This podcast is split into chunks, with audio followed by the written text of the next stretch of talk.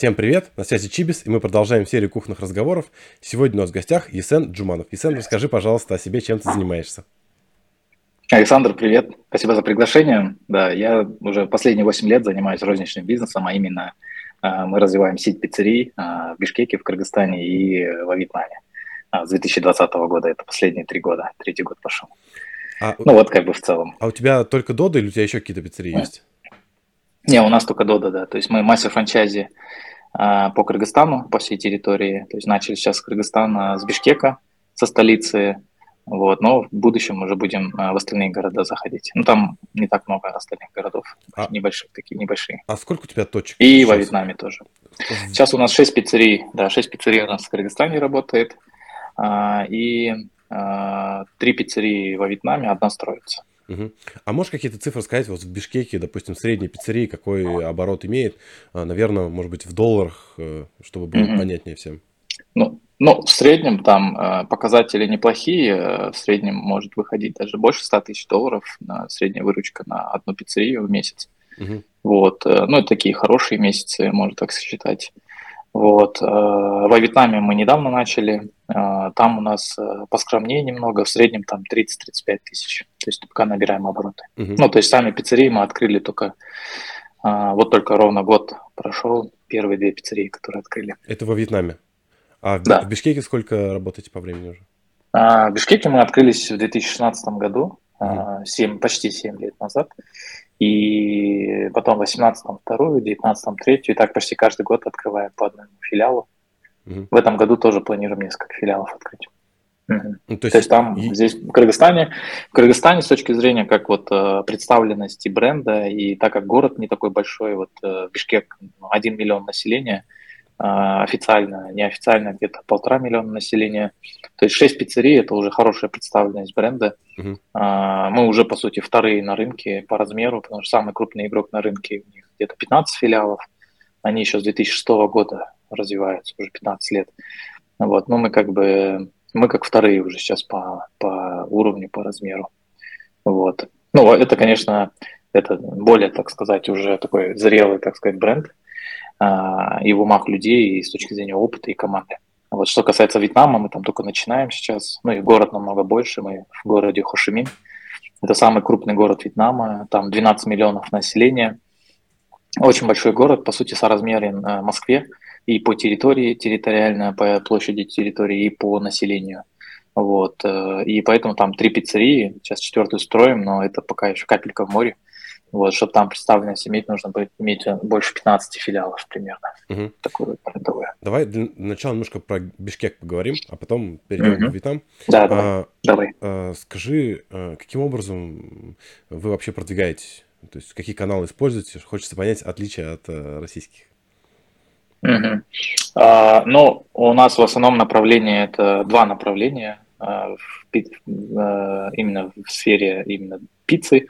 Это можно сегментировать, отличается от кофейна, другого ресторана, что у нас, по сути, два направления. Это основных – это доставка пиццы, то есть э, доставляем по всему городу, и рестораны, непосредственно как точка, куда люди приходят покушать пиццу, покушать э, закуски, кофе, попить и так далее. Вот, э, поэтому я бы сейчас сразу так разделил на два. И, например, у нас здесь в Кыргызстане показатели почти 50 на 50 по продажам. А, доставка и продажа внутри а, ресторанов. А, в России, допустим, если сравнивать у наших коллег по Додо Пицце, там, например, часто даже бывает 70 на 30, то есть доставка превалирует да, над да. рестораном. Вот. Но более пиццерии как-то сформированы для доставки. У нас все-таки Азия. У нас Азия, менталитет азиатский, и нам важно, что людям очень важно куда-то выйти. То есть для них там, например, покушать пиццу – это не просто там утолить голод, утолить базовую потребность. Для них это больше эмоциональная составляющая, часто какой-то повод, э, какое-то событие. То есть, например, день рождения, что-то хорошее, там, повышение на работе, там, я не знаю, зарплату получили и так далее. То есть там парни с девушками могут встретиться и пойти в пиццерию. То есть для нас пиццери... у нас в Кыргызстане, в Бишкеке, в Азии в целом, вот, э, пиц... Э, в целом кафе воспринимается больше как эмоциональная составляющая. Поэтому мы тоже как один из маркетинговых каналов для нас это э, создание такой атмосферы, атмосферы уюта, атмосферы больше, больше, более лучшего сервиса. И мы больше уделяем внимание сервису, допустим, чем я вижу, допустим, можно уделять, могут уделять наши коллеги там в России, где в целом, если куда-то идут, в основном идут в рестораны. Это первый фактор.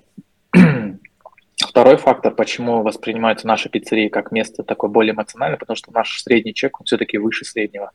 То есть пусть даже мы являемся фастфудом, а, мы, наверное, fast casual, да, больше формат fast casual подходит для Додо пиццы. А, это такой немного выше фастфуда уровень а, и с точки зрения дизайна, ремонта и атмосферы внутри, но в то же время это самообслуживание. Наверное, как один из таких хороших форматов э, примеров для fast casual это Starbucks, да, где в целом тоже создается такая атмосфера. У нас, конечно, уровень э, атмосферы и там уровень дизайна не такой, как у Starbucks, но ближе к casual. Так вот, э, у нас, например, национальная местная кухня, азиатская кухня, она даже иногда бывает дешевле, чем, например, человек может пойти в эту пиццу. Uh-huh. И он, человек может, и человек выбирает, да, как бы пойти в чайхану, покушать плов, покушать лагман, да, или что-то такое, и, или пойти в пиццерию в Додо, где у него будет самообслуживание, а здесь в Чайхане у него будет еще и сервис, официанты, обслуживание и так далее. Примерно средний чек один и тот же. Вот, поэтому а, мы не воспринимаемся здесь больше как вот а, перекусить, но у нас сейчас тоже мы работаем над этим и очень хорошо продвинулись а, за счет а, введения некоторых продуктов. Теперь уже люди заходят перекусить. Но большая часть, конечно, это эмоциональная составляющая. То есть это тоже часть маркетинга, чтобы э, людям было вот комфортно вот на Новый год, украшения обязательно, на Хэллоуин обязательно, декорации и прочее. Вот сейчас будет 14 февраля, там, потом 23 февраля, потом 8 марта, вот этот месяц, э, так сказать, э, праздников любви.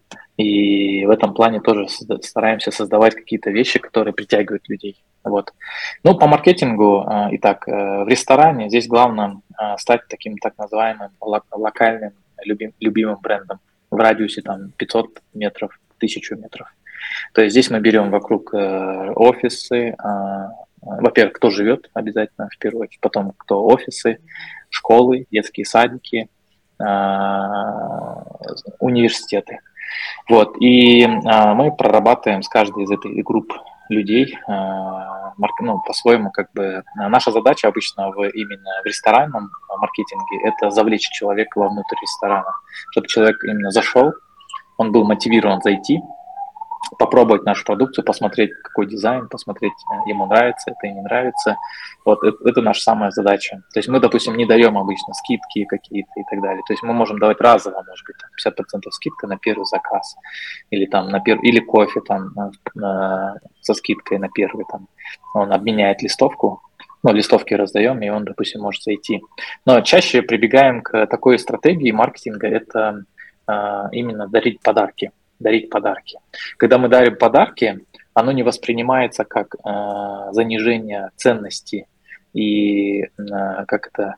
Что у нашего продукта есть определенная ценность. Там у нас кофе, кофе, допустим, мы покупаем швейцарскую кофемашину термоплан, которая стоит там э, как одна целая машина, э, ну, не дешевое э, оборудование для, потому что кофе для нас важен. У нас там свежеобжаренный кофе, э, стопроцентная арабика. Потом у нас, допустим, пицца, у нас важно по ингредиентам, там моцарелла, очень высокие требования, какое тесто, замешивание, там, пицца, соус и так далее. То есть мы это все делаем, делаем не для того, чтобы потом да, раз и давать там, 50% скидку.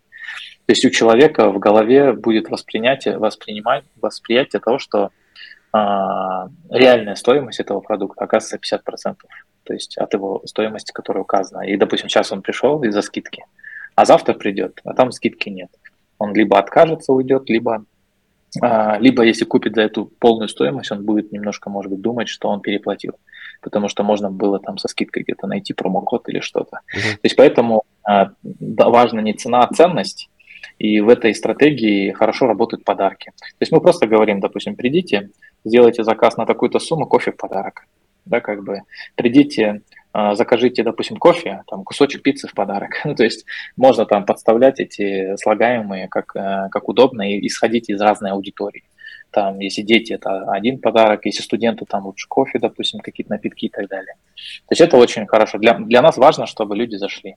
Потом стоим на перекрестках, да, то есть промоутеры в оранжевых плащах, а, чтобы привлекать внимание в униформе, то есть тоже раздают. То есть мы обычно, если новый филиал открываем, у нас есть предстартовый маркетинг, который расписан на минимум на полгода, uh-huh. и он начинается не со старта открытия филиала, а а, еще за 2-3 месяца до открытия. То есть за 2-3 месяца до открытия мы еще стараемся прогревать аудиторию, которая живет там, за счет, например, во время стройки, мы строим там 3 месяца, например, можем фасад, мы фасад, на фасаде ставим баннер, что здесь скоро будет Додо Пицца что люди уже потихоньку готовятся к этому. Потом за месяц до открытия мы уже какие-то можем раздать по домам какие-то листовки, что вот скоро открытие, через месяц приходите на официальное открытие.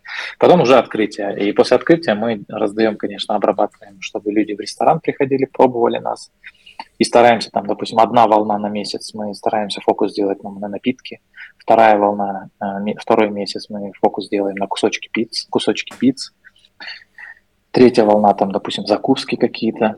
И так, чтобы люди один раз пришли, второй раз пришли, что-то попробовали, и потом уже как бы мы стали у них а, а, очень важно стать у людей, которые живут рядом, так называемым top of mind, top of mind брендом.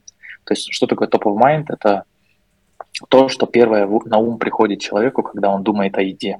И исследования многие показывают, что, допустим, у людей больше пяти брендов в голове редко, редко могут уместиться в той или иной сфере.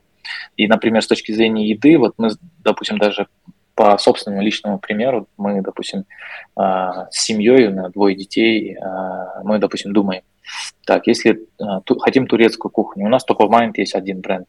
Хотим грузинскую кухню, значит, вот этот ресторан. Хотим пиццу, пиццу допустим, Додо. И вот, вот э, хотим в кофейню кофе попить, вот эта кофейня. То есть обычно примерно 5-6 брендов помещается в голове. И э, желательно, конечно, номер один быть среди пиццерий, среди вот если человека новому приходит пицца, значит Додо. А во-вторых, в целом, как бы, если хочу покушать, вот рядом есть Додо, стать top of mind. Вот. И это еще чем-то похоже на тропинку. То есть это как в лесу. Вот э, один раз человек прошел, трава смялась. Там, пять раз, пять людей прошли по одному и тому же маршруту, там уже маленькая там тропиночка. Когда уже проходит там в день по 100 человек по этой по этому же маршруту, там уже формируется целая дорожка. А если там уже и целый огромный трафик, то там появится асфальтированная дорога и со всей инфраструктурой. То есть наша задача, когда мы только открыли филиал, а, протоптать вот эту первую тропинку и максимально потом стараться ее расширить в магистраль, что люди уже все, значит, если как бы покушать, значит, идем сюда. И э, это, важно для людей, что они один раз пришли, второй раз, третий раз пришли, там, потом с друзьями, потом с семьей и так далее, потому что сами заходят. Вот, это вот что касается ресторана. А, что, ну, там еще есть другие техники, например, мы проводим день пиццы. Стараемся проводить после открытия филиала, там, ближайшие полгода-год, а, обязательно проводить день пиццы в этом филиале. То есть что такое день пиццы? Мы, допустим, делаем тысячу пиц в один день определенный, какой-нибудь обычно, обычно выходной день, и а, делаем, по сути, его по себестоимости. Опять-таки, да, здесь вопрос э, ценности. Какая ценность, что это... Здесь, конечно, идет скидка, но это идея в том, опять-таки, что люди должны попробовать этот продукт. Попробовать, чтобы стоимость этого, э, этой затраты а, была не такой критичной для человека. Например, пепперони, пепперони маленькая стоит, будет стоить там 2 доллара на этом на дне пиццы даже, наверное, полтора доллара. Это, по сути, ее себестоимость. А, и а, людям, людям не так жалко потратить полтора доллара, но они пришли, и в то же время они не бесплатно. То есть это, это такая сумма, что мы отсекаем и тех, кто так называемые в кавычках халявщики есть люди, которые постоянно только на скидку придут, скидок нету, они не, приход, не, не возвращаются, так, не, не лояльные, так сказать, гости. А это именно те люди, которые осознанно пришли попробовать, если им нравится, они внутри посмотрели интерьер, они посмотрели, посидели. То есть они в целом как бы так вот на подсознательном уровне оценивают это заведение, э, вернутся ли они туда снова или нет. Там, они видят, там, о, есть детская комната, значит, можно с детьми сюда вернуться. Или вот там, допустим, чистые туалеты. Вот, оказывается, здесь еще есть акция, там детские мастер-классы бесплатные. То есть я могу потом ребенка привести, он пиццу приготовит эмоции будут. То есть вот, а мы уже внутри стараемся цеплять людей разными вот этими триггерами. Вот. А, и вот такой день пиццы проводим, тысячу пиц, допустим, и э, там чуть выше себестоимости э, стоимости этой пиццы. Вот, это тоже такие как бы мероприятия. Вот, и это вот такие основные по, по ресторану. По доставке э, очень сильно у нас здесь в Кыргызстане, в Бишкеке работающий инструмент – это почтовые адреса. То есть мы раздаем листовки по каждому, по каждому дому ну, по каждой квартире. И мы еще кладем не в почтовый, а стараемся класть не в почтовый отделение или почтовый ящик. Но в некоторых домах это запрещено, а где не запрещено, мы стараемся вешать на, на двери. У нас специальные там листовки с дырочкой, с отверстием. И а, если отверстия нет, то можно вот так в щель в дверь а, воткнуть. И, ну, обычно вешать удобнее. И мы их как бы развешиваем по, а, по ну, так у нас промоутеры ходят, и в день там тысячу-две тысячи листовок могут а, раздать.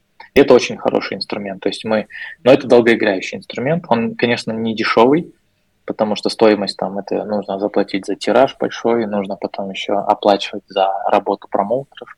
Нужно это еще очень качественно управлять этим процессом, потому что многие даже, у кого есть бюджеты, но они не могут э, качественно это Э, менеджерить, да, так сказать, управлять этим процессом, потому что э, те промоутеры, которые раздают, это часто очень могут попадаться неответственные люди, и они могут там эти листовки в мусорку выкидывать, приходить потом говорить, вот я раздал, то здесь должна быть система проверок и так далее. То есть мы сами этому учились около года, этому вообще этому инструменту. А скажи, Но подожди, мы видим... а, а скажи, что у тебя там на листовке обычно, э, какой офер или что там вообще? Uh-huh. Офер обычно зависит тоже от э, ситуации. Например, если только новый филиал открылся, мы стараемся снижать э, пороговый чек для входа человека попробовать. То есть мы даже иногда идем в угоду того, что может по себестоимости отдадим. Например, мы можем делать так, что пицца в подарок при минимальном заказе на доставку. То есть, по сути, человек купит там маленькую пиццу, и вторая пицца ему в подарок. Uh-huh. Мы примерно считаем у себя по бизнес-модели, это примерно в себестоимость идет. Вот, но средний чек по факту выходит выше. То есть не все люди берут там маленькую самую пиццу, и чтобы подарок был. Многие обычно берут там среднюю большую пиццу, там или заказ делают на сразу там долларов 10, и подарок будет пицца. Mm-hmm. Вот. А, вот этот, э, как бы в начале этот инструмент работает. Если рынок уже, допустим, у зрелых пиццерий, которые там мы, допустим, делаем, мы профилактику так называемую делаем, если видим, что продажи, допустим, не растут так, как мы хотели бы, у тех пиццерий, которые открылись два года назад, три года назад. И мы знаем, что в этой э, зоне доставки уже нас знают. А, там мы просто напоминаем о себе. И там мы, нам не нужно делать такую, ну, как бы сильно, так сказать, агрессивную скидку с точки зрения подарка. Там. А можем делать уже там не при минимальном заказе, а там при заказе от 10 долларов, грубо говоря от 12 долларов, вот вам подарок будет такой-то. Mm-hmm. То есть вот, это один из инфоповодов, то есть там обычно на листовке на передней стороне идет, желательно ставить какой-то один месседж, ну, один какой-то посыл понятный, с какой-то выгодой. То есть это либо какая-то акция, а, либо а, часто это может э, работать как новинка. То есть если в зре... особенно в зрелых э, районах доставки, мы напоминаем о себе, что вот у нас появилась такая-то новинка интересная и люди могут ее попробовать. А там уже человек, когда раскрывает, там уже внутри есть пиццы, а, пиццы, напитки и так далее. То есть еще один из моментов, чем отличается от э, этого, а, от России, а, допустим, дизайны, которые готовились от управляющей компании, от дизайнеров управляющей компании в России. То есть мы берем эти дизайны по франшизе, то есть мы можем их использовать, можем адаптировать под себя. То есть это такой как бы инструмент, которым можем, над которым можем работать. Вначале мы пробовали делать так, как в России, но там а, ограничено было количество пространства. Ну, конечно, это сделано в угоду того, чтобы стоимость листовки была себестоимость ниже. А, и там мало места, так как и просто текстом написано меню. Меню написано текстом, нету картинок. Мы попробовали этот вариант, конверсия была ниже. Потом мы смо- начали смотреть, что делают наши конкуренты здесь на рынке Бишкека. И мы увидели, что у всех обычно пиццы именно есть картинки, даже любого продукта есть картинки, и люди выбирают глазами, да, то есть именно глядя на внешний вид продукта. И мы пошли на тот путь, что мы сделали ее больше, а, то есть она стала, чтобы там поместились картинки, это немного, почти даже два раза, два с половиной раза увеличила стоимость, но конверсия зато с этих листовок выше и это окупается, да, как бы тут тоже важно вот такие моменты учитывать. Угу. А, а что-нибудь еще из офлайн э, рекламы делаете или? Э... Ну, э, стандартно есть радио, то есть в году стараемся, допустим, делать несколько раз. А, допустим, э, что еще? А, очень сильно, качественно работает работа на ивентах на мероприятиях, потому что в городе, а, ну, где есть студенты, очень часто проводятся разные мероприятия, студенческие, какие-то форумы, какие-то конференции. То есть и здесь э, очень э, хорошо быть часто, э, часто залазить на все эти мероприятия и становиться партнерами. И что хорошо у нас как бы в сфере бизнеса пиццы, у нас есть вот этот как бы продукт пицца, который любят все. И этот, этим продуктом можно, этот продукт можно использовать как и оплату за данные, за данные участия. То есть мы просто часто стараемся на бартер заходить. Uh-huh. То есть бартерам, допустим, организаторам можем э, выдать, допустим, то есть они говорят, да, э, вы, ваши баннеры, ваша реклама на мероприятии будет, а давайте вы наших там волонтеров и нашу команду накормите два раза в течение этого мероприятия. Там. Ну, им классно. надо пообедать и, по, и поужинать. Все без проблем, да, мы как бы им отвезли, то есть там на определенную сумму. И это заодно, по сути, мы сэмплинг делаем среди... Это же тоже люди, это же тоже, по сути, да. наши потенциальные клиенты, потом гости. А, э, и они тоже пробуют нашу пиццу. Вот. И э, на, самом меропри... на самих мероприятиях там мы часто делаем розыгрыши, мы можем делать розыгрыш, там, давать сразу у есть там сертификаты там, на пиццу, там, на кофе, на закуску, можем там их штук 10, штук 20 отдать организаторам мероприятия, и организаторы мероприятия среди уже участников, они раздают эти, ну как там, например, кто самый активный по вопросам, они могут дарить эти сертификаты или какую-то лотерею, розыгрыш устраивать. Еще там инструмент, допустим, часто на мероприятиях разных есть раздаточные материалы, где человек приходит, там, например, марафон. Мы, кстати, очень часто на спортивных мероприятиях участвуем. Там обычно полторы-две тысячи человек минимум участвуют на таких городских больших марафонах. И, э, и у них там, им, они платят же деньги тоже за, за участие на этом мероприятии. И обычно э, для организаторов это тоже отличная синергия, э, потому что мы говорим, мы там, давайте вам, вот сколько у вас будет участников, 5 тысяч. Мы сделаем 5 тысяч листовок, с какой-то ценностью для участника. То есть и участник там приходит, обычно дает такую сумочку с его номерком, а, и прочими вещами, атрибутами, и от партнеров там разные подарки. Вот. И от нас тоже там есть подарок, да, как бы там он может там этот сертификат обменять и получить кофе бесплатно в любой из пиццерий. Все, как этот человек эту листовку не выкинул, оставил у себя, потом заехал и заехал, заехал к нам в пиццерию. То есть это вот тоже хорошо работает. Это что касается офлайн. Сейчас вот набирает э, обороты онлайн, и в онлайне мы, допустим, ну, помимо того, что стандартных вещей, как ведение соцсетей, там, Инстаграм, Uh, ну, не знаю, в России нет, да, сейчас, наверное, фокуса на Инстаграм больше, ВКонтакте. Запрещенная организация в России. Да, да, да, да. Uh, у нас как бы основной канал это Инстаграм, сейчас набирает обороты ТикТок. А, и ну, Facebook такой самый аутсайдер, но мы его тоже продолжаем вести.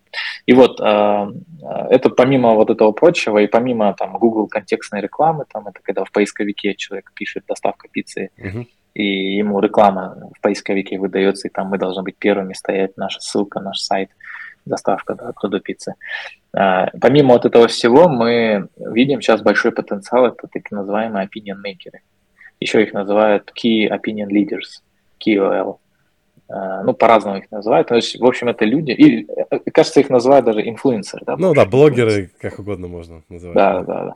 Но на самом деле это не обязательно должны быть блогеры. Мы поняли, что, допустим, инфлюенсеры иногда uh, очень большой, например, мы даже сейчас видим больше выхлоп от, э, их называют нано или микроинфлюенсеры, э, те люди, у которых там 5 тысяч подписчиков, у некоторых вообще 3 тысячи подписчиков. Иногда у нас, вот верите, не верите, но э, выхлоп, допустим, по конверсии, по срабатыванию той или иной, допустим, акции от человека с тремя тысячами подписчиков иногда бывает выше, чем от человека, у которого 20 тысяч подписчиков. То есть, как бы, здесь еще важно качество аудитории, попадание в, в точку, да, то есть иногда у него 3000, но это очень качественная, платежеспособная, заинтересованная аудитория, ну, например, там семейные люди там с детьми, вот, и у нас как бы есть целое вот это направление работы с ними, они постоянно, то есть, э, например, у нас постоянно есть новинки, какие-то новые пиццы, какие-то новые, э, вот, например, сейчас будет на вот этот месяц, где три праздника, там будет комбо, э,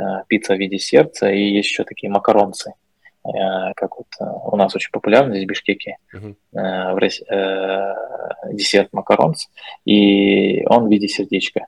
Потом там специально от Додо, там эти с пожеланиями, как-то печенька печенька с пожеланием. То есть вот эти новинки разные, там теперь еще детские новинки есть, там есть специальная пицца, она доставляется в специальной коробке, а в коробке уже как бы подвырезаны формочки, и эти формочки ты как бы поел пиццу, из коробок вытащил эти формочки, там три формы, и из них собрал динозавра из этой же Прикольно. коробки. Прикольно. Очень крутая тема для детей. Ну вот, в общем, а, это все, чтобы как бы мы вводить вводим, но это важно донести до людей. И вот через инфлюенсеров вот очень, классно заходит, чтобы как можно больше, так, так сказать, а, была виральность, а, то есть вот это определенное сарафанное, сарафанное радио заработало что люди начинают друг другу уже пересылать и скидывать, о, вот смотри, какая интересная штука, давай закажем, попробуем. Но это обычно по-хорошему, это, этим лучше управлять.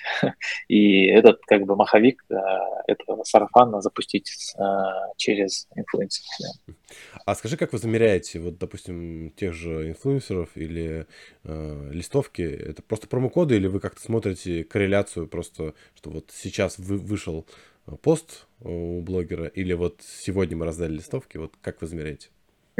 Ну, зачастую мы смотрим больше по промокодам. То есть у нас сейчас есть э, у системы, у Dodo Pizza есть собственная ERP-система, это вот система управления бизнесом, она называется DodoIS, информационная система Dodo. Dodo.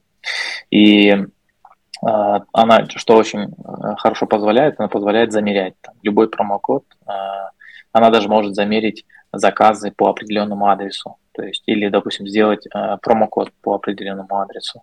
И мы уже видим, да, то есть там уже разные методики, но очень важный принцип для нас и в работе в целом Дудо э, это принцип, что неизмеримо, того не существует. То есть, э, если э, мы не можем измерить результат, э, который, э, ну как сказать, если мы не можем измерить заранее какую-то метрику, то, ну, по сути, можно и, не смотреть, даже не пытаться это делать. Ну, конечно, это не, не относится к брендовой рекламе. Да, то есть, TikTok, я как допустим, хотел спросить, как вы, вещи. как вы вот этот да. uh, top of mind замеряете? Угу. Да, есть, uh, да, есть, ну, top of mind мы замеряем методом опросов. Это просто люди встают на перекрестках и опрашивают всех прохожих людей, uh, ну, где-нибудь там в какой-нибудь части, нескольких частях города, и спрашивают там, какую пиццу вы заказываете. И человек, и назовите пиццерии, которые вы знаете. И человек там называет так, вот этот бренд, вот этот Додо, мы на третьем месте. Он нас назвал третьим по счету, значит, мы на третьем месте. Угу. Там потом собирается там 100-200 таких голосов от респондентов, и э, выверяется средняя арифметическая, на каком месте мы сейчас у, у людей в головах. Это вот это, это что касается как э, узнаваемости бренда. А что касается э, что касается, вот, допустим, замеры, то основной это очень хороший инструмент промокоды. А, потом, допустим, если мы а, имеем дело с какими-то университетами или бизнес-центрами, коворкинг-центрами, ну, коворкингами, то мы по адресу можем загружать какой, допустим, как заказы идут от этого источника. Вот. И в целом, допустим, мы сейчас новинку вот это э, коробыши, называется коробыши делать, из коробки ты делаешь динозаврика. Uh-huh. Это в целом новинка, новый продукт. И мы сейчас запустили несколько инфлюенсеров, чтобы об этом сообщили. И мы видим, насколько идут продажи. Они идут вверх или, или остаются. То есть это в целом можно еще так замерять, когда вот новинка выходит, можно смотреть продажи, насколько растут, насколько падают. Угу. А, скажи, если рассматривать рекламный бюджет, то примерно в какой пропорции он делится между онлайн, офлайн и какими-то вот, угу. ну, непосредственно каналами внутри онлайна? Да, ну а, с точки зрения, наверное, распределения, я думаю, где-то процентов 40 идет на онлайн, а, даже может быть 35-30, но потому что онлайн он всегда дешевле, но охват у него больше. Допустим, мы этим, допустим, а, бюджетом из а, там 300-400 долларов в месяц мы можем там больше миллионов охватов, более больше миллионов охватов, просмотров получать. Оффлайн всегда дороже, поэтому, ну, он занимает, допустим, 70%, но по impact, по, по количеству людей, с кем мы делаем касание, он намного меньше, но он качественный. Более глубокий вот, где-то 7, где-то да, 70 на 30. Но в целом мы еще смотрим на такую вещь, наверное, тоже интересно будет зрителям. Это э, мы планируем, допустим, от выручки. То есть у нас есть выручка пиццерии, э, э, и мы планируем, допустим, сколько мы потратим на маркетинг. Обычно, если новая пиццерия, то от 5 до 8 процентов от выручки от продаж можно смело как бы направлять на маркетинг. Угу.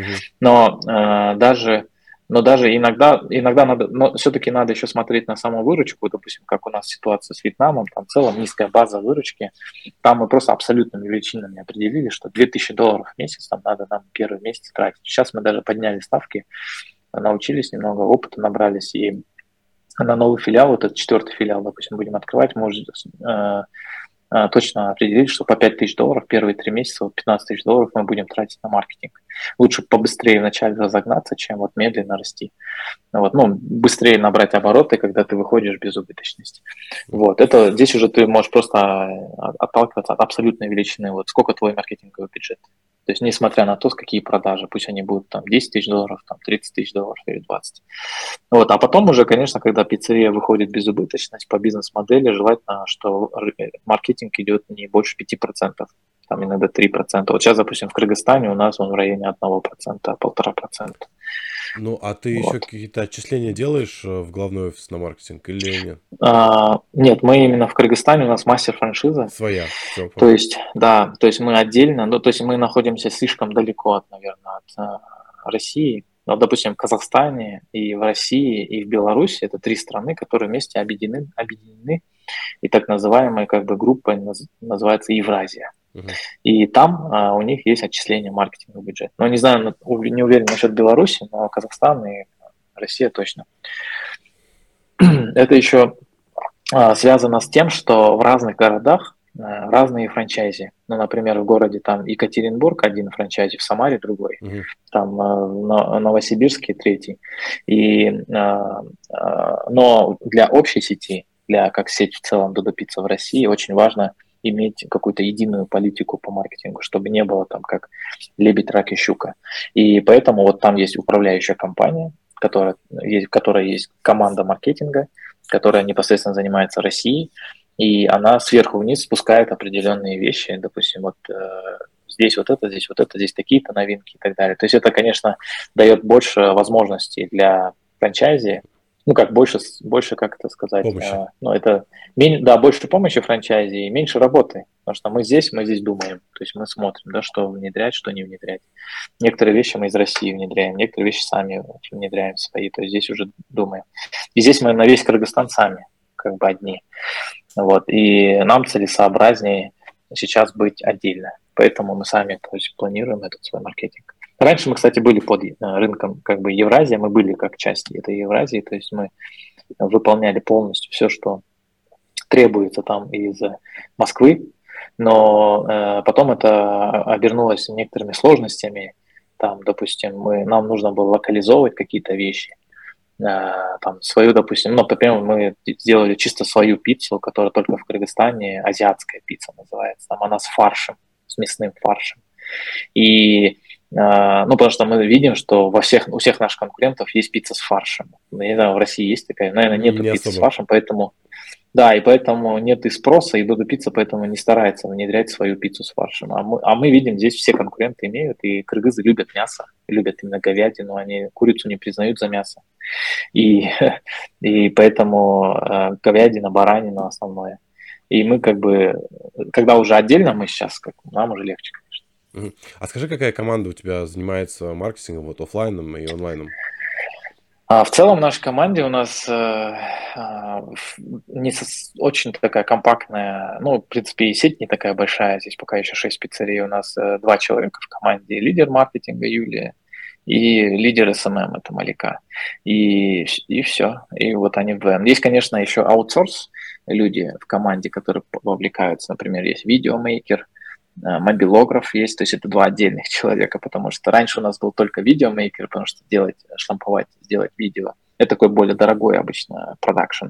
А сейчас мы увидим то, что он набирает обороты вот эти вертикальные Тиктоки. Там, э, ну, ТикТоки, в Инстаграме это Reels и вертикальные видео. И их легче штамповать, вот как этот... Э, вот идея появилась, быстренько сразу раз сняли и залили. И оно иногда вот там какое-нибудь видео, которое ляпано там, собрано за полчаса, оно набирает больше, там, 10 раз больше охватов органически, чем, допустим, какое-то видео, которое мы там месяц там да. сюжет делали, там планировали. Мы тоже это далее. заметили у себя. То есть, э, Да, соцсети это такая вещь. То есть что-то раз откликнулось у людей, и оно заходит, э, как называется, в рекомендации, и оно начинает показываться все больше и больше людям, и там начинает как бы Инстаграм сам или ТикТок сам заинтересован это раскручивать эти такие видео, хороший такой качественный контент, на который люди положительно реагируют.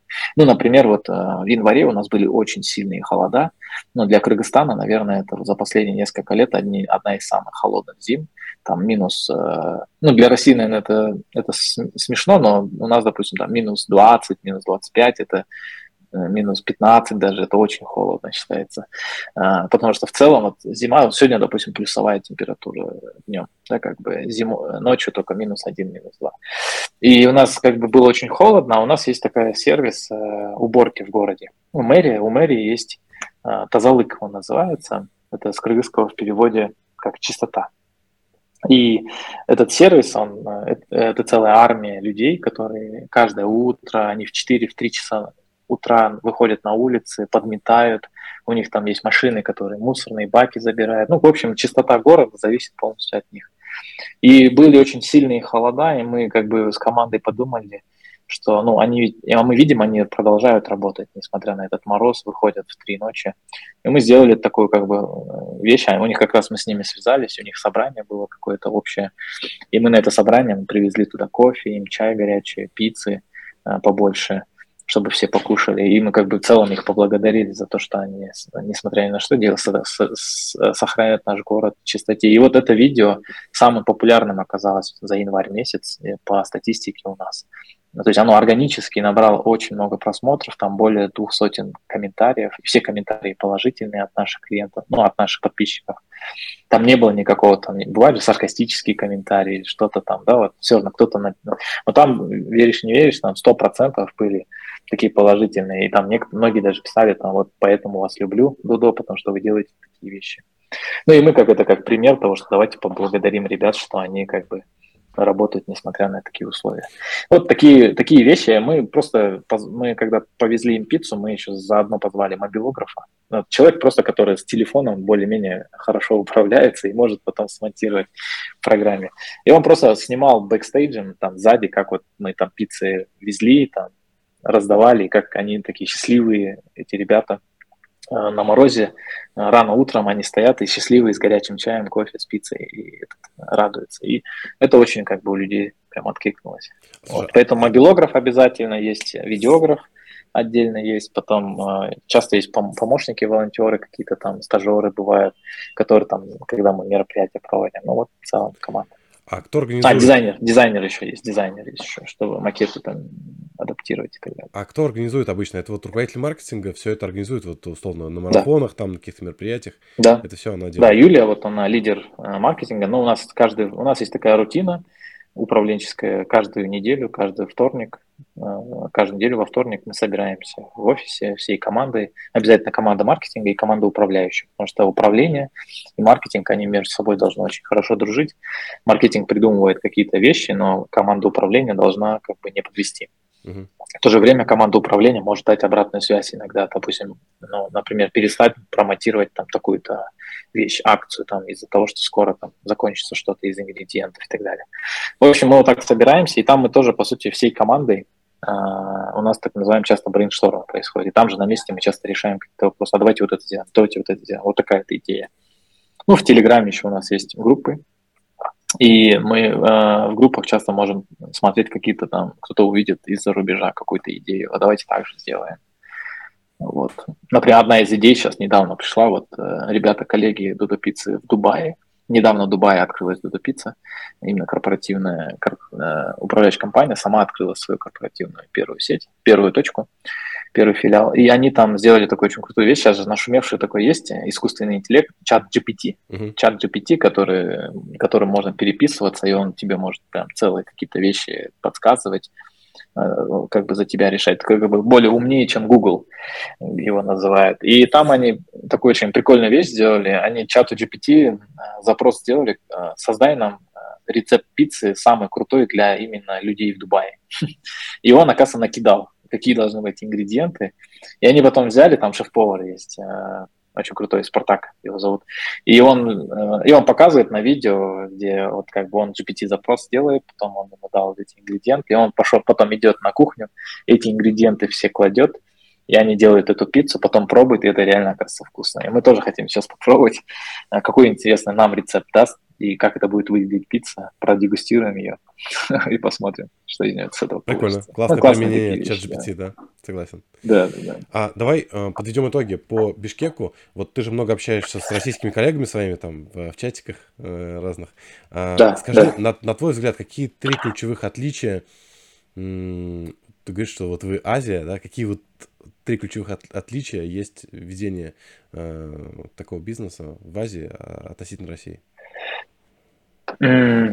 Так, ну очень э, так. Ну, я даже, я просто не совсем э, хорошо могу э, видеть, не совсем могу понимать до конца, какие есть нюансы ведения бизнеса в России. Да, понятно. Я это вел бы, да. Взгляд от я тебя. могу только со стороны видеть. Но, допустим, одно из каких-то моментов я вижу, что все-таки у нас азиатский менталитет. Азиатский менталитет подразумевает больше какую-то определенную иерархию, иерархию в команде. То есть, допустим, лидер или директор – он должен быть э, все-таки, э, он должен как бы завоевывать свое уважение среди команды. Э, и иногда, допустим, часто даже возраст может быть преградой. Но у нас э, прям такого сильного э, фактора не было здесь, э, в Кыргызстане, по возрасту, например. Но у нас в целом команда просто молодая. У нас э, большая часть сотрудников, ребят от 20 до 23 лет, а наши директора, там им где-то 23-25 лет. Да, как бы. А, ну, они тоже сами по себе молодые, но у них в команде там помоложе ребята. Но все равно бывает там, где сотрудники, в некоторых пиццериях сотрудники, если 30, ему 30 лет, 35 лет, уже как-то вот, а у него руководитель ему 23-24 года, это уже может немножко такие какие-то моменты создавать. Я не знаю, насколько в России, но насколько я слышал, в России нет такой сильной проблемы, нет, да, нет, что, нет, нет что там возраст и так далее. Это первый момент. Второй момент, наверное, ну, отличие, вот, потому что даже элементарно мы никого, никогда не можем сходу переходить на «ты». То есть в России я вижу это повсеместно, человек как бы ничего никто, ну, как бы часто мне иногда бывает пишут, и я еще этого человека не знаю, он как бы представляется и сразу мне говорит «ты». Ну, как бы у нас это немножко, а, у нас как бы есть такая субординация, что сначала на «вы», потом с уважением, а потом а, уже переходишь, там, спрашиваешь, можем на «ты». Вот, а в России как бы на «ты». Это часто режет ухо, потому что или когда в Россию приезжаешь, сразу все говорят «ты, ты, ты», и немножко этот. А, потом, получается, по возрасту. Обязательно, если человек старше, там у нас даже ребята есть на кухне работают, там они старше меня, я все равно к ним на «вы», а, с уважением, да, как бы. И у нас, наверное, в Азии есть определенный момент, что а, ну, нельзя вот так просто взять и прийти и сказать, слушай, что ты плохо работаешь, сделай вот так вот, да, как бы, ну, вот как бы нормально работай, ну, как бы дать обратную связь. Важно как бы немножко какую-то прелюдию, да, иметь в разговоре, там, прийти, спросить, как дела, как семья, как дети, ну, то есть там, как брат твой, там, знать, желательно знать такие вещи, там, допустим, если ты знаешь, что, может, у него там брат там простудился или мама простудилась, там, сказать, как там выздоровела и так далее. Ну, то есть какие-то вот эти вещи. А, и, и потом уже, уже аккуратно давать обратную связь, что давай вот так, вот так вот, а, желательно вот так вот так сделать, да, чтобы все было хорошо. Вот. Э, в России тоже, кстати, стараются, там даже прям учили нас э, в Додо. Э, есть, у Додо есть прям университет, университет Додо, где все франчайзи, кто новые франчайзи, они должны пойти, пройти обучение в этом университете. Я тоже проходил. Там прям нас учили давать обратную связь, что это должен быть вид, метод сэндвича, метод бутерброда еще называют. То есть вот есть хлеб, есть начинка и хлеб. То есть ты сначала говоришь какую-то положительную вещь, потом э, суть обратной связи, так называемое, корректирующее. И потом еще что-то нужно положительное сказать, чтобы у человека не упало настроение, и он дальше был мотивирован. Ну, например, ты видишь, там смотришь пиццамейкер, он а, очень, а, он как бы неаккуратно накладывает ингредиенты на, на основу пиццы, да, то есть из-за этого ингредиенты там, ну, немножко не по стандарту в разброс. Но ты видишь, с другой стороны, и положительный момент, он очень старается побыстрее это все сделать. То есть, и поэтому можно прийти, не сразу сказать, ну что ты неправильно делаешь, а он, может быть, наоборот, в голове старается побыстрее делать. Он смотрит на среднее время на табло, там, среднее время смены и хочет э, быть э, это, да, как бы внутри стандарта. Ты можно похвалить, ты молодец, ты очень быстро так как бы начинаешь питься, даже быстрее многих, но давай чуть-чуть можешь замедлиться, но чтобы это было еще и красиво. Вот. Как бы вот как один из примеров да, обратной связи. Супер. Вот. ну, вот это один из, да, да, да, да. Ну, то есть, как бы азиат, азиатский, азиатский вот эти менталитет, субординация. Вот во Вьетнаме это еще больше Азия, чем Кыргызстан. Потому что Кыргызстан все-таки мы, это советское наше прошлое, даже я вот у меня, мой, как бы я думаю и разговариваю, мой основной язык это русский язык. Я закончил русскую школу на русском языке. То есть, как ни крути, мы связаны с Россией, с русским языком, это наше прошлое. И э, это, наверное, нам дало немножко более западности, то есть э, нашей, нашему менталитету. То есть у нас все-таки вот этот, еще часто проблема в, в азиатской культуре – это отсутствие лидерства. То есть лидерские навыки, они не такие ярко выраженные, как в западном мире. То есть в западном мире там каждый человек, он, он индивидуум, он старается выразить себя, там, ему ничего сложного взять и сказать тост на большую аудиторию, там как-то громче все сказать, слушайте, там, я вот это предлагаю и так далее, там какой-то, какие-то навыки базовые публичного вот этого выступления, да, то есть какого-то на аудиторию. Но в Азии, э, особенно вот Вьетнам, то есть там это прям я вижу сильно, прям как полярно, э, там наоборот, то есть э, там наоборот это все больше, это все больше про коллектив, все больше про как коллективизм это или как называют. Yeah. И там на самом деле наоборот тебе надо стараться найти из ребят кого-то, кто может проявлять э, лидерский потенциал. Ну, то есть, что это значит? Он должен быть инициативным. То есть, э, он должен предлагать какие-то идеи. Он видит какую-то проблему, он там ходит каждый день и ударяется об какой-то угол. Uh, ему важно понять, что, блин, надо, может быть, переставить этот стол немножко сюда, чтобы каждый раз не ударяться об этот угол. Но вот таких ребят очень нужно поискать очень сильно. В Кыргызстане это, наверное, какая-то вот переходная, переходной этап между Вьетнамом и Россией, наверное, вот, а, и Западом. У нас все-таки есть какой-то вот такой и э, инициативность, у нас больше ребят, кто у нас, допустим, все наши директора всех пиццерий, это все люди, которые приходили к нам со стажера, с кухни. И кто-то курьером приходил, кто-то кассиром пришел. Операционный директор Айгири у нас, она кассиром начинала в 2017-2018 году, сейчас уже сетью руководит. Там, да, как бы, и у всех каждая своя история, но все приходили э, самой позиции стажера. И проходили там год-два, работали на кухне. И они поэтому знают, во-первых, они хорошо знают кухню изнутри, во-вторых, они, и это помогает в управлении. Вот, например, во Вьетнаме мы видим, что нам нужно нанимать уже людей с лидерским потенциалом. То есть мы пробовали изнутри, допустим, среди наших сотрудников взращивать, но мы, может быть, э, мы будем продолжать так же делать, э, пытаться взрастить изнутри, но это, скорее всего, будет составлять, может быть, 20%, 30% от всех управленцев топ-менеджмента. Но там важно уже сразу находить людей, которые таким лидерским потенциалом и которые могут инициативные, проявляют инициативу и решают суть задачи, проблемы, они просто там исполняют. В Азии, например, очень хорошо исполнение. То есть сказал так, а ребята делают. То есть ребята послушные, ребята могут даже не задаваться очень часто вопросом, а надо, а зачем это делать, а в чем логика этого действия. Часто можно сказать, они могут э, делать, да. Супер, это важное отличие. А скажи, почему вообще mm-hmm. ты решил выйти в другую страну и почему именно Вьетнам? Ну, э, не я один, у нас, например, в Кыргызстане у нас четверо партнеров. Uh-huh. То есть один из э, партнеров даже, он сейчас, э, он сейчас, по сути, и руководит сетью в Кыргызстане. То есть он в 2016 мы начали году, когда вот в 2018 году вторую пиццерию уже начали строить, мы там привлекали уже кредитные средства, на лизинг еще оборудование покупали. Там уже формировались определенные обязательства. Родительские дома заложили под залог. Есть определенная ответственность, и и в этом плане как раз один из партнеров присоединился. То есть раньше он был пассивную роль как инвестора играл, а потом он присоединился в операционную команду, стал финансовым директором и помогал, вот, э, чтобы у нас все было очень безупречно э, с точки зрения финансов, планов, расчетов и так далее. Вот мы вместе работали, и в 2020 году, когда я уже в там отправился открывать там сеть, он здесь остался генеральным директором. Вот. Нас четверо в целом, и Вот. А один из, вот, один из этих четырех как раз партнеров а, с 2015 года находится и до сегодняшнего дня находится во Вьетнаме. То есть там инвестиционная деятельность занимается. И вот, по сути, причина, почему мы поехали во Вьетнам. То есть он там изнутри видит, насколько рынок растет. На самом деле Вьетнам – это очень, очень большой потенциал для а, сейчас для любого розничного бизнеса. То есть нужно, советую очень всем присматриваться. И я сейчас вижу уже тоже из России очень много разных сфер бизнеса а, присматривается к Вьетнаму. А, приезжают туда, смотрят, изучают в разных нишах, в разных сферах. Потому что Вьетнам сейчас, Вьетнам вообще в целом последние лет 15 растет высокими темпами.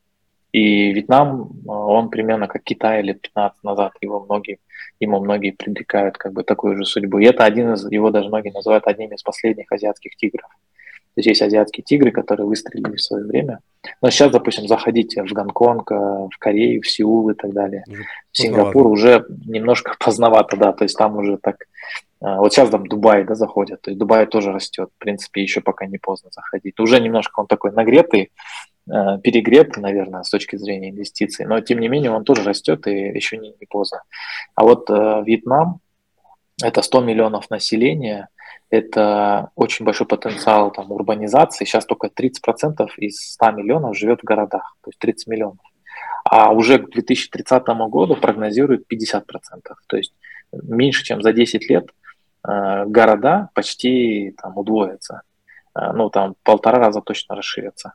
А это все как бы потребительский класс, это и рынок строительства, да. и потребление, и прочее. Почему мы до пиццерии там делаем? Там тоже этот рынок растет.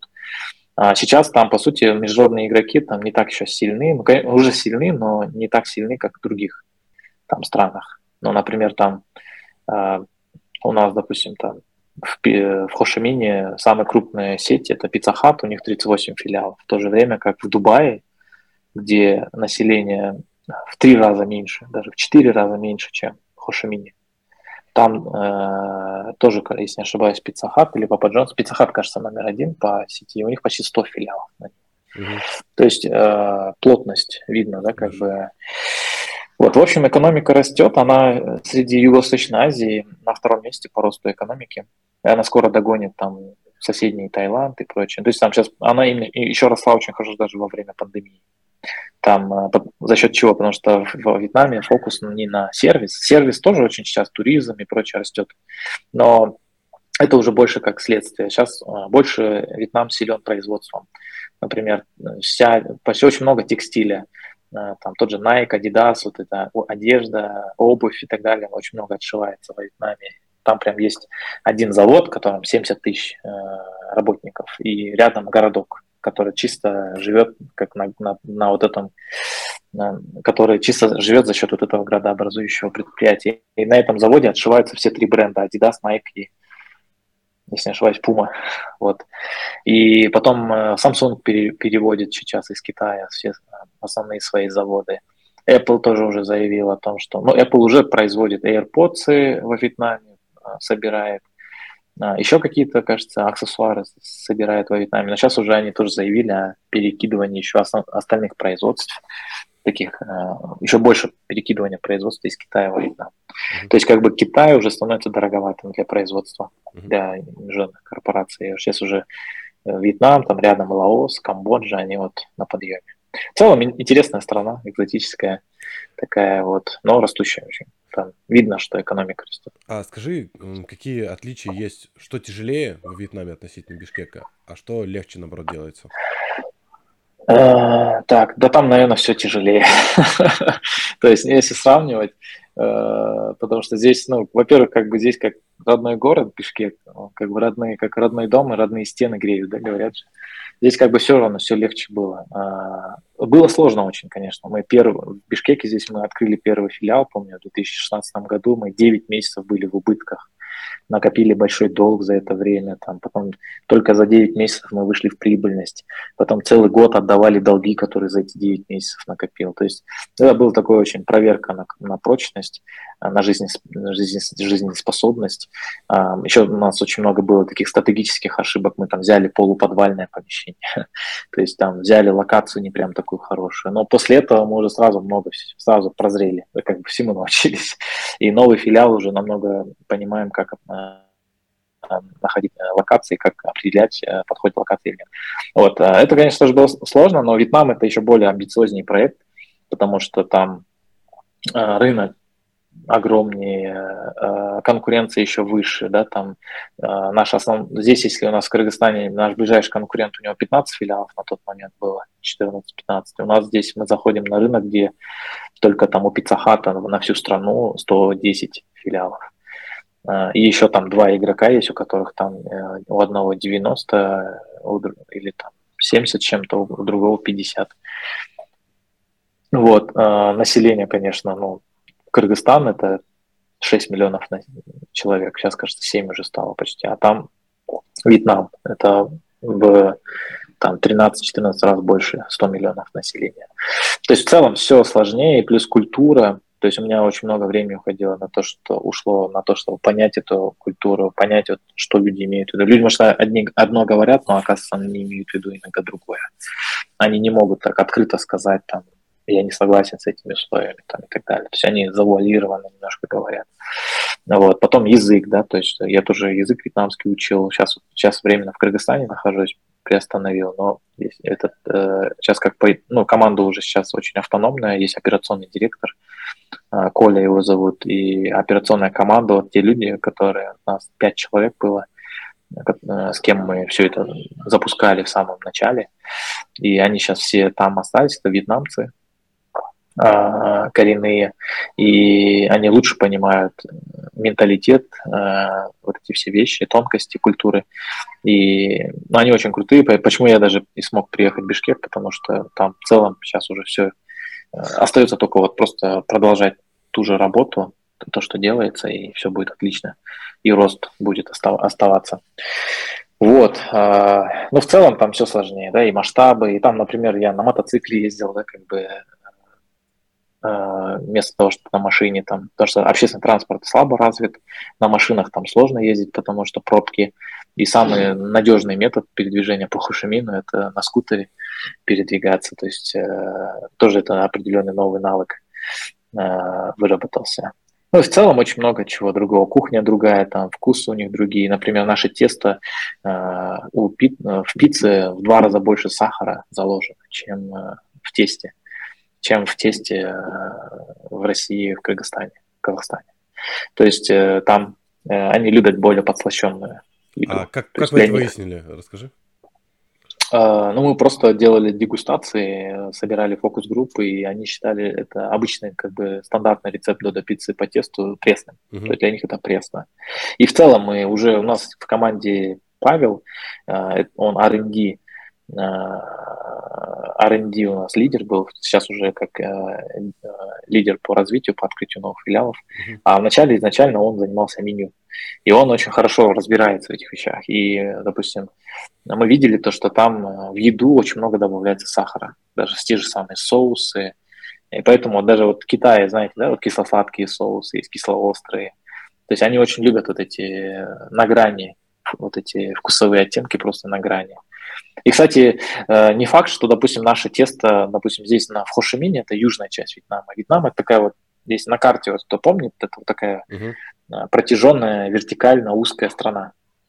И она очень узкая, ну, там может быть километров, ну, не больше 200 в шире. И в вертикаль она там больше тысячи километров. И вот, допустим, не факт, что, допустим, э, на севере, там севере это столица, второй по величине город Ханой, там где-то 10 миллионов, 9 миллионов населения. Там, например, говорят, э, наоборот, не любят сахар ну, добавлять. А южане, хашиминцы, они добавляют сахар. Поэтому, может быть, у нас даже от региона Вьетнама будет зависеть э, рецептура. Угу. Вот.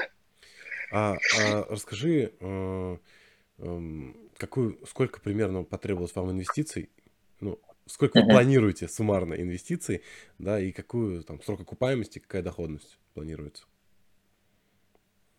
А, получается, а, ну, сейчас мы вложили больше одного миллиона долларов, а, открыли на эти деньги три пиццерии, четвертую строим. Там еще займы сейчас немного привлекли временно. В целом, вот последние где-то полгода мы занимаемся как раз раундом инвестиций для того, чтобы масштабироваться. То есть наша первая задача была какая? На свои собственные деньги открыть э, несколько пиццерий, отработать жизнеспособность модели. То есть понять вообще, э, мы можем претендовать вообще на то, чтобы стать брендом во Вьетнаме или нет. Uh-huh. Или это очень сложно, и ну, ну его как бы э, э, завершим, да, закроем или продадим. То есть и мы как бы ближайшие вот последние полтора года, вообще мы как бы два года получается, ну, там пандемия была, локдаун полнейший, у нас полгода, по сути, можно сразу минусовать и вычесть. А, вот э, мы работали над тем, чтобы как бы от нуля создать что-то, какие единицу, там, как есть же книга Питера Тиля «От нуля к единице». Вот, uh-huh. вот этот путь мы прошли уже. Сейчас мы видим уже, а, ком, эта команда локальная уже очень сильная, уже структура есть, уже есть вот этот а, корпоративный как менеджмент и ежедневная вот эта работа по улучшению. А, фундамент уже есть. Потом продукт. Мы очень много локализовали его, очень много там и пиц, и там, допустим, у нас даже есть курица в панировке, и рис в меню есть, и а, кофейные напитки разные, коктейли есть и прочее. Мы сейчас даже вот четвертый филиал будем открывать с полным обслуживанием. То есть это будет вообще даже не фастфуд уже. То есть если в России вы же привыкли, с Додо заходите, вы, у вас самообслуживание. У нас уже будет, мы поняли, в Азии важно обслуживание. Ну, э, допустим, в Бишкеке, может, это не так критично важно, но во Вьетнаме это намного критичнее, чтобы люди пришли, они с комфортом проводят время и их обслуживают. Вот, то есть вот эти все вещи мы видим, мы видим рост. То есть, допустим, наши вот эти первые пиццерии, которым уже сейчас год, они уже за год э, больше 100% выросли. То есть рост идет, то есть мы идем к безубыточности, то есть уже скоро мы станем, выведем их в безубыточность. То есть мы видим то, что есть рост, есть, есть продукт, есть команда. Э, от управляющей компании приезжали э, топ-менеджеры, тоже смотрели, оценивали нас вот в декабре. И в целом мы сейчас видим, что мы готовы к масштабированию. То есть сейчас уже следующий этап, который мы, к которому мы шли, это привлечь уже больше денег. А, здесь мы привлекаем до 5 миллионов долларов на, на вот в этом раунде. А, в, хотим его до конца весны уже завершить. И а, на эти средства мы планируем открыть примерно 14 филиалов и производственно-распределительный центр. То есть э, здесь уже шаг следующий – это стать локальным брендом Хошимини. То есть в этом мегаполисе. Все, все внутри Хошимина или там пригород еще? Да, да, это Хошимин. Мы хотим сейчас протестировать один, наверное, филиал. Там рядом есть небольшие городки uh с Хошимином. То есть слишком далеко от Хошимина мы наверное, не будем, потому что это нецелесообразно, это расфокус команды. Команда все равно еще небольшая, маленькая, и это будет сложно и неэффективно. Вот. То есть следующий вот этот этап на ближайшие два года это масштабироваться, именно стать локальным брендом в Хошимине, что все нас уже знали, и мы уже заняли определенную позицию на рынке, зафиксировались и стали прибыльными, то есть э, безубыточными, э, как сеть. Как сеть мы были уже э, и с финансовой точки зрения, и как бренд мы могли твердо стоять на двух ногах. Вот, и на этом, на этом мы привлекаем сейчас раунд. А, и получается, а дальше уже в 2025 году мы уже планируем выходить на новый раунд, а там уже будет масштабирование на весь Вьетнам. И в планах у нас, э, это вот второй раунд, он последний, надеюсь, будет, остальное мы будем уже, когда сеть прибыльная и когда сеть большая, очень легко можно привлекать займы уже под, э, под проценты э, у частных лиц. Вот. Но дальше вот так планируем масштабироваться. Планы на ближайшие 10 лет до 2032 года, как раз мы сейчас над этим очень плотно работаем, фин-модели, и презентации и прочее, и стратегия. И план до 2032 года открыть 172, 172 пиццерии. То есть, чтобы у нас в сети было 172 пиццерии. Здорово. амбициозно. А, это, кстати, mm-hmm. отличный план. И вот смотри, ключевой вопрос.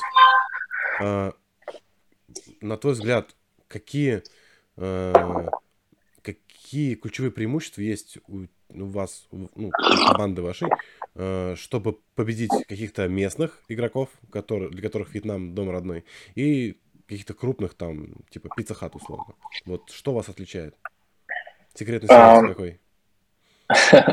Не, ну секретный соус здесь это команда, на самом деле. Команда и менеджмент. И наше неравнодушие. Мы называем это так называемую в кавычках додошность.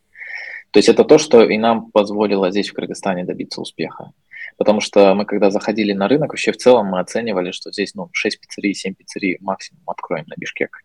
Э, с учетом наших цен, с учетом того, что мы все-таки выше. Вот у нас есть основной конкурент, больше, ну, сейчас 18 филиалов или 19 даже уже. Uh, у него все-таки цены ниже. И, но у нас потому что требования и франшиза, и в целом фокус идет на вкус, на качество ингредиентов. Поэтому мы здесь не можем там снижать э, стоимость ингредиентов за счет э, в угоду как бы ухудшения качества продукта. Для нас качество продукта это важно. Но за это приходится людям немножко чуть больше голосовать да, денежкой, чем если бы они у, наш, у наших конкурентов брали. И вот, э, если мы думали 6-7 открыть, там нам опытные рестораторы говорили, вообще вы там 2-3 откроете максимум. То есть это весь потенциал платежеспособной части города Бишкек вы закроете и все. Но сейчас у нас 6 филиалов, я сейчас вижу как минимум 5-6 мест, где нам прям не просто хотелось бы открыться, а где нам надо масс открыться и позарез. Очень скоро, очень скоро, потому что мы сейчас пиццерии там не справляются со спросом, который на них сейчас, э, э, нагрузка на них, которая сейчас стоит с точки зрения доставки и прочее. То есть, когда создаешь хороший продукт, у нас, э, когда создаешь хороший продукт и даже если он стоит чуть дороже, но люди э, пробуют, им это нравится, они уже не хотят возвращаться на что-то другое. Uh-huh. Там, да, как бы, например, часто, наверное, люди там Xiaomi, Huawei покупают смартфон, но потом Samsung пробуют, Samsung им больше нравится с точки зрения. Некоторые пробуют iPhone, им это нравится, и все, они больше уже не хотят никакой бренд видеть. То есть они пусть купят бэушный, там, я не знаю, Э, прошлой модели iPhone, но ни в коем случае не что-то из этих э, других брендов э, смартфонов, которые дешевле. Вот. Ну и там, соответственно, конечно, качество ниже. Вот. И у нас мы смогли это сделать. И что нам это позволило, это основное люди. То есть у нас есть даже такая вот философия пирамида Додо. Пирамида Додо. Ну, она, наверное, не только пирамида Додо, но в целом пирамида корпоративного управления любой компании. Я сейчас уже тоже осознаю, что и эта пирамида, если представить треугольник и представить ну, у основания, у фундамента э, слой, это люди. То есть все, э, все, у нас даже лозунг есть «все дело в людях». И люди – это костяк всего, э, что происходит в компании. А, они должны быть, ну, то есть, ну, как бы, э, во-первых, они, мы всегда смотрим больше на софт-скиллы, что человек больше подходит нам как личность. Вот, хотели бы мы с этим человеком там, не знаю, дружим, мы потому что дружим уже не просто как коллеги, мы уже как, э, как уже большая семья. Э, э, ну, подходит ли по, по духу, по менталитету, по каким-то базовым навыкам, что человек честный, человек трудолюбивый, человек постоянно любит совершенствоваться, человек постоянно, ну, инициативный, у него есть лидерство, и лидерский потенциал и так далее. А потом если у нас э, командой все отлично, мы потом де- думаем над вторым э, уровнем этой, этого треугольника, это продукт. Продукт и сервис в нашем случае. То есть это какое качество продукта, какой, э, э, ну то есть меню там и прочее. И э, э, например, сервис это там как мы быстро доставляем, улыбаемся и так далее. И следующий этап, это уже, который мы переходим на следующую ступень, это маркетинг. И то есть мы, если у нас сильная команда, если у нас сильный продукт, мы уже можем э, делать хороший маркетинг, чтобы как можно больше людей пробовало, приходило, делали сэмплинг, подарки и прочее. Потому что мы знаем, что люди попробуют нас, они от этого кайфанут, им это очень сильно понравится, и они останутся с нами надолго. Вот. И уже только на, на верхушке этого треугольника есть прибыль. То есть э, прибыль, она в самом верху. Без, без допустим, со слабой командой, со, э, если люди – это слабое звено, то ничего выше не построить не получится, к сожалению. То есть мы можем придумать очень красивое меню, э, хорошие стандарты, но это не будет исполняться. Но все равно в розничном бизнесе у нас ежедневно проходит очень много процедур. Вот, допустим, в Бишкете у нас сейчас больше 200, 200, наверное, да, больше 200 сотрудников на кухне только и больше 100 курьеров на доставку. То есть и это каждый день, это, это большая как бы э, группа организаций с большое количество людей, она должна каждый день там вовремя открывать пиццерии, пиццерии должны быть чистые, пиццерия должна быть комфортная, все, что готовится в пиццерии, должно быть безопасно, свежо, вкусно, по стандарту. То есть это все должно быстро доставляться. Там, среднее время доставки у нас 33 минуты. Это тоже должно соблюдаться, да, как бы если среднее время поднимается, нужно что-то делать, принимать решения. То есть это вот, э, это вот такая пирамида. И во Вьетнаме это наш, наверное, секретный соус и то, что Додо Пицца помогло стать лидером на рынке Казахстана, России Беларуси.